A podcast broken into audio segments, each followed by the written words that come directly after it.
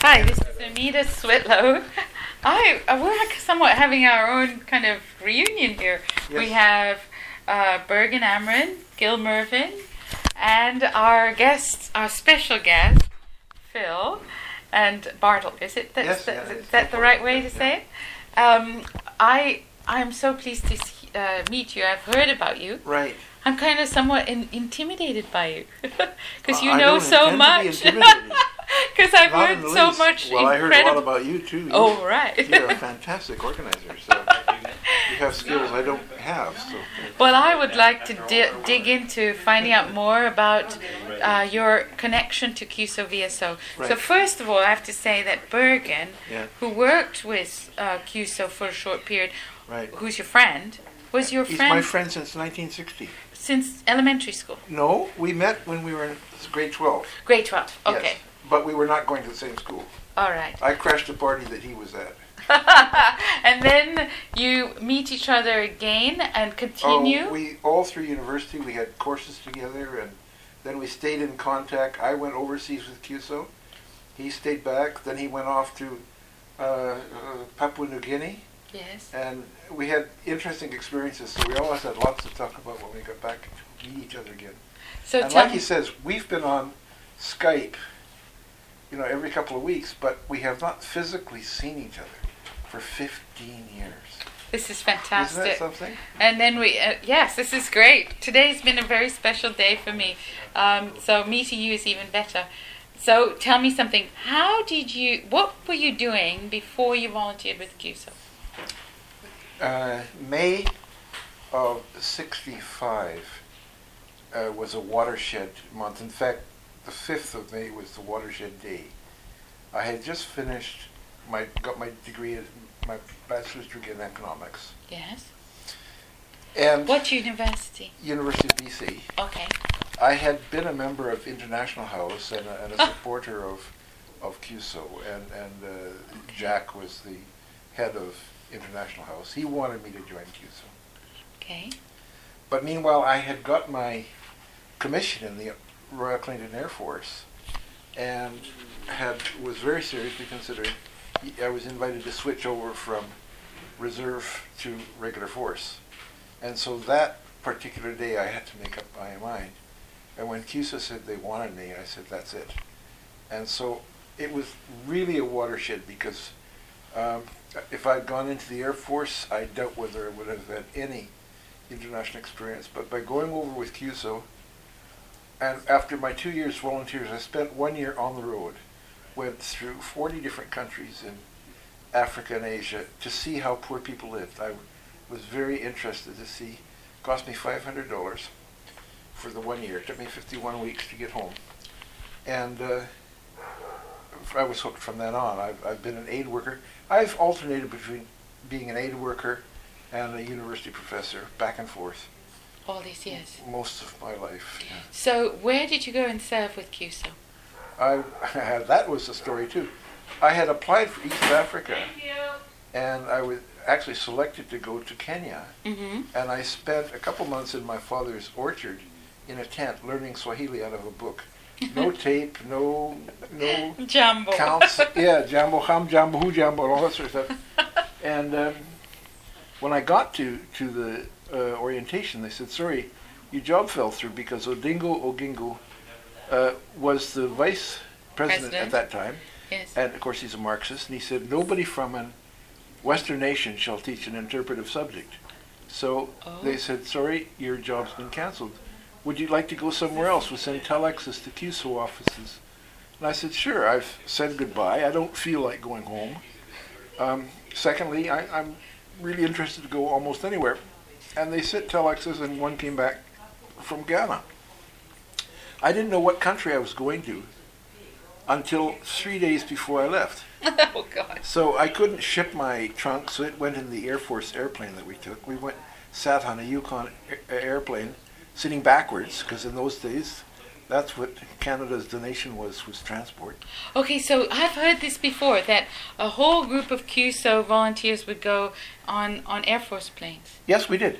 And we stopped overnight, well, overnight for us because there was a change in day to night, in, uh, at Three Wing in um, France. and uh, the officers made us very welcome. Barney Dobson, who played the, the banjo, and I played the guitar, and we had a lot of sing songs, and we were singing, you know, anti-war songs, and I want to go to Andorra, Oh, uh, Kumbaya. and that sort of stuff. And so the um, the Air Force officers that had welcomed us were just a little bit apprehensive about what kind of people we were. Yes. But uh, then we went off, and same airplane stopped in Ivory Coast, and up, it ended up in India. It went to, from there to Ghana, where I got off, and Wow. So Okay. all these people were getting off. Getting the, off the okay, plane. tell me some names of people that were on that plane with you. Do you remember? no, No, they were just all I like know there was a Campbell couple. the Campbell couple, Yeah, uh, and like in Gordon Campbell. no, I don't know her name anymore. Okay. They were newly married. Okay. Um, I know when we got to Ghana, there were the Tetraman twins, Okay. and they were two Kiso girls that had just finished their two years and put on a big party and, and banned food for us when we arrived. yes. They were excited, we were just tired. Yeah. Uh, it was quite a difference in our approach to things. So after, after you get there, Um, Yeah. and uh, in those days, did they have an orientation? We had orientation general at York University Mhm. for uh, four or five weeks, and then we had two weeks at McGill for the Africanists, and uh, and then we had another two weeks at University of Ghana, at Legon. Now, when I went there, having three days before I was actually going to go, there was a couple of uh, Ghanaian university students that were hired to teach uh, the Tree language, even to people not going to Tree-speaking areas. It was really Strange. pretty, pretty amateur in those days. So I asked them, "How do you say hello and goodbye, thank you, and please?" They says, "Well, you don't say hello.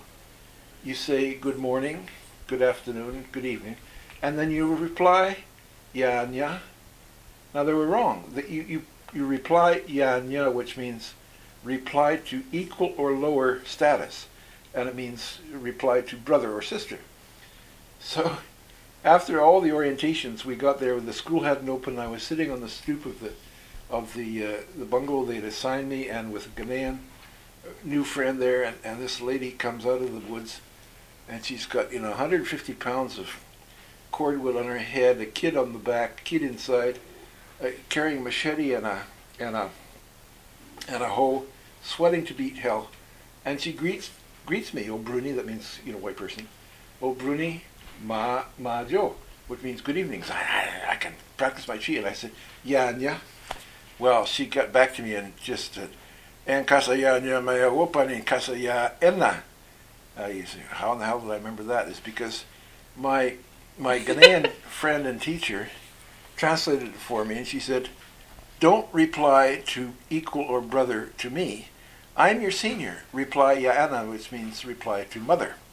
Oh, And- I see. I resolved that I would learn the language. And you did. Well, there were 28 CUSOs with me at that year, and they had all taken six weeks of, of, of G training.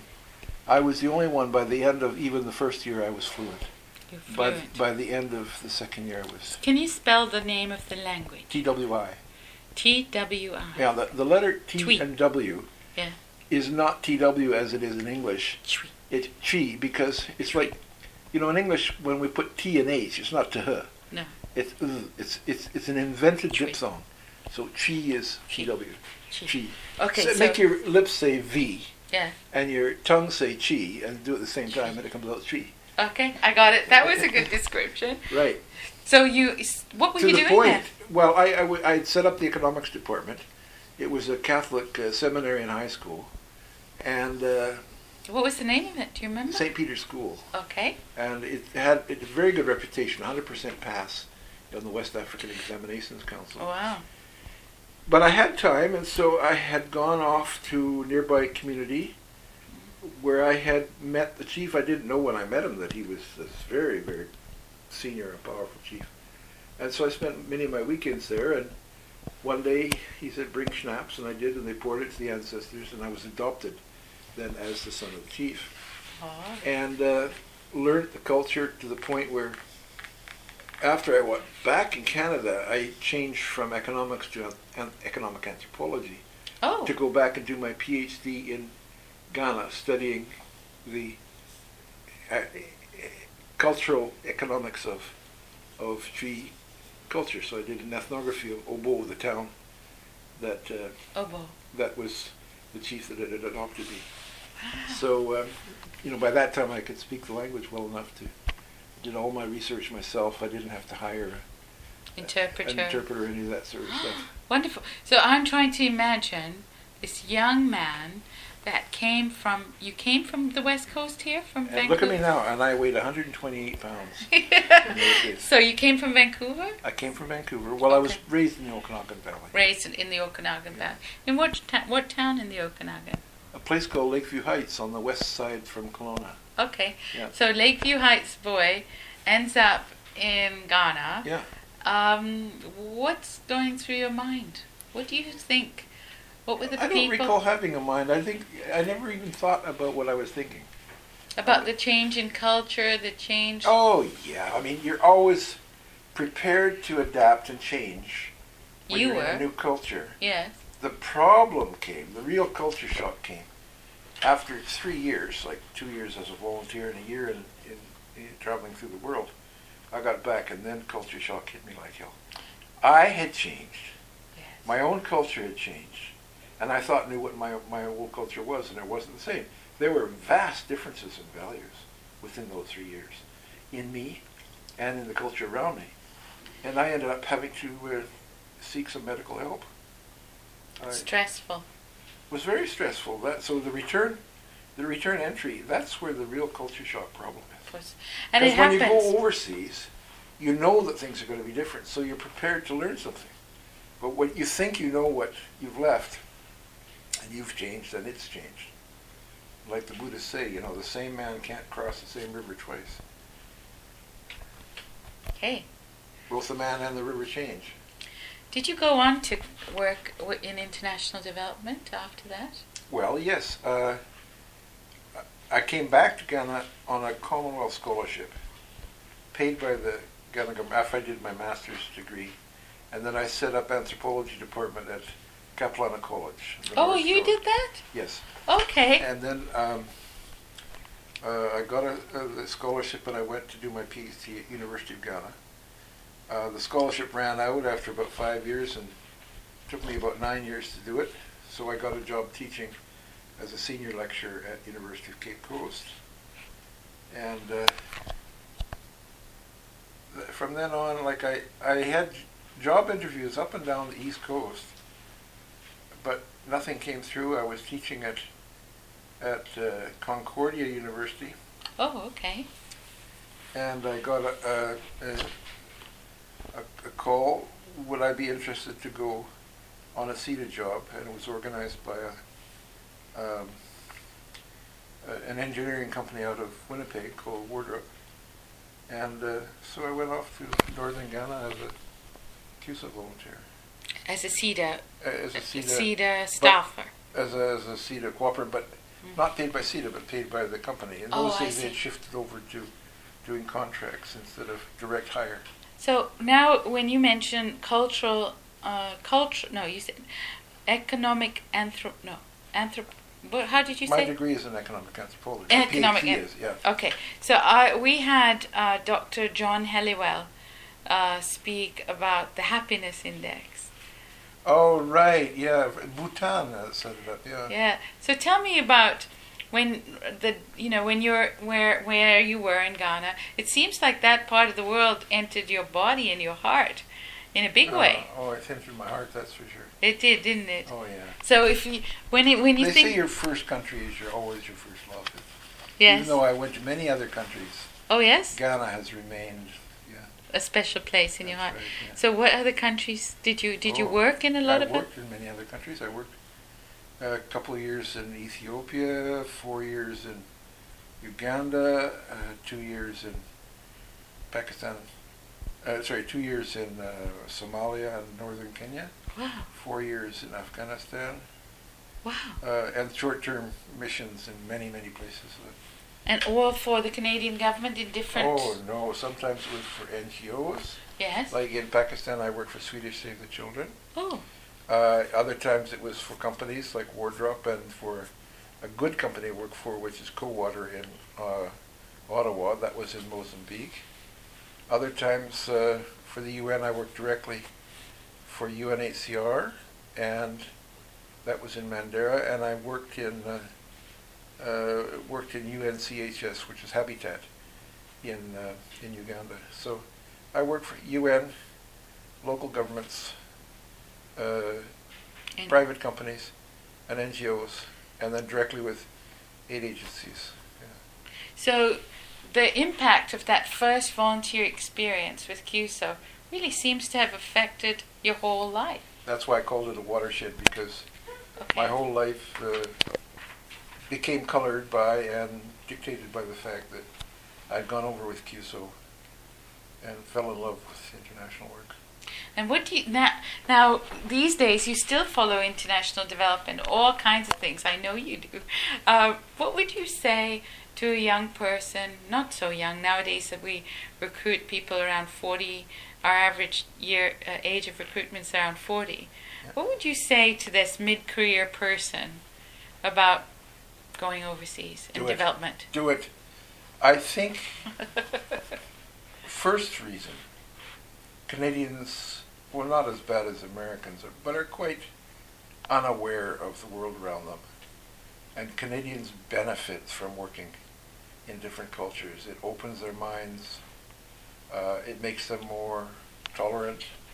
And you actually become, I think, you, you, you, beco- you come to love your country by working elsewhere. You see there are problems. I certainly did. Uh, that's the one reason. Another is, um, I think when you go to a, a developing country, you really ne- need some skill, and that means the energy for management and organizing as well as some technical skill. And people in mid career are at the peak of that capability.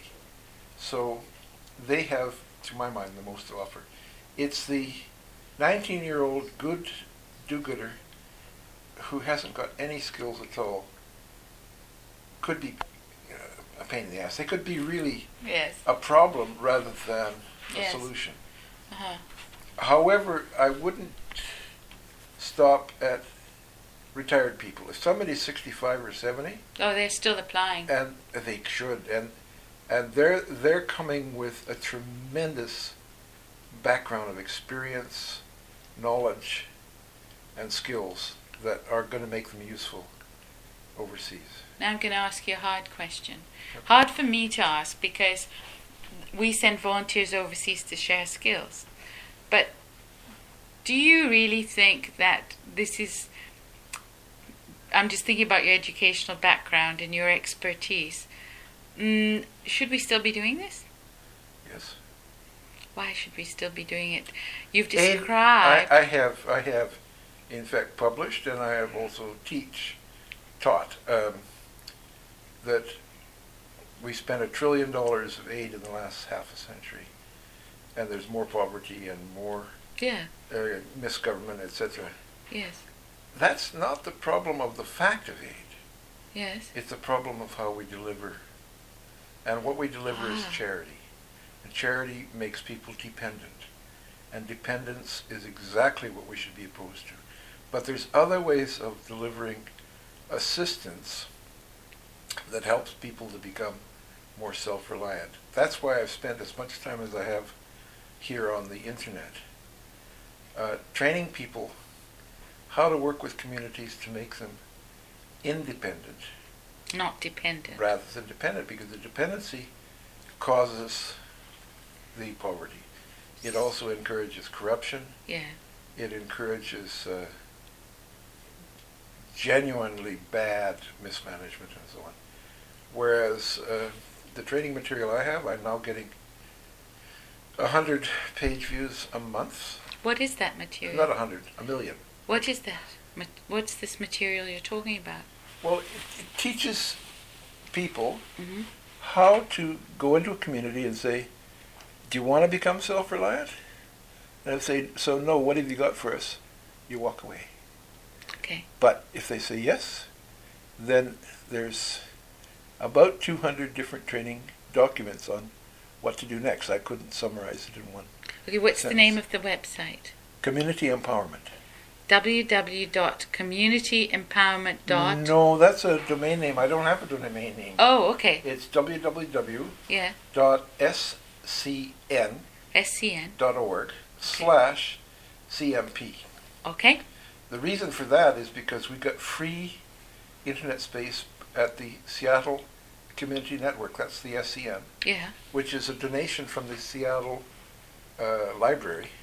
So we have more than twelve thousand training documents in forty languages on their site for free, um, a- and that's why we have the SCN in our uh, web address. You're speaking in plural. We, our, who are we? Well, uh, see, people kept saying, "Can can you get a translation?"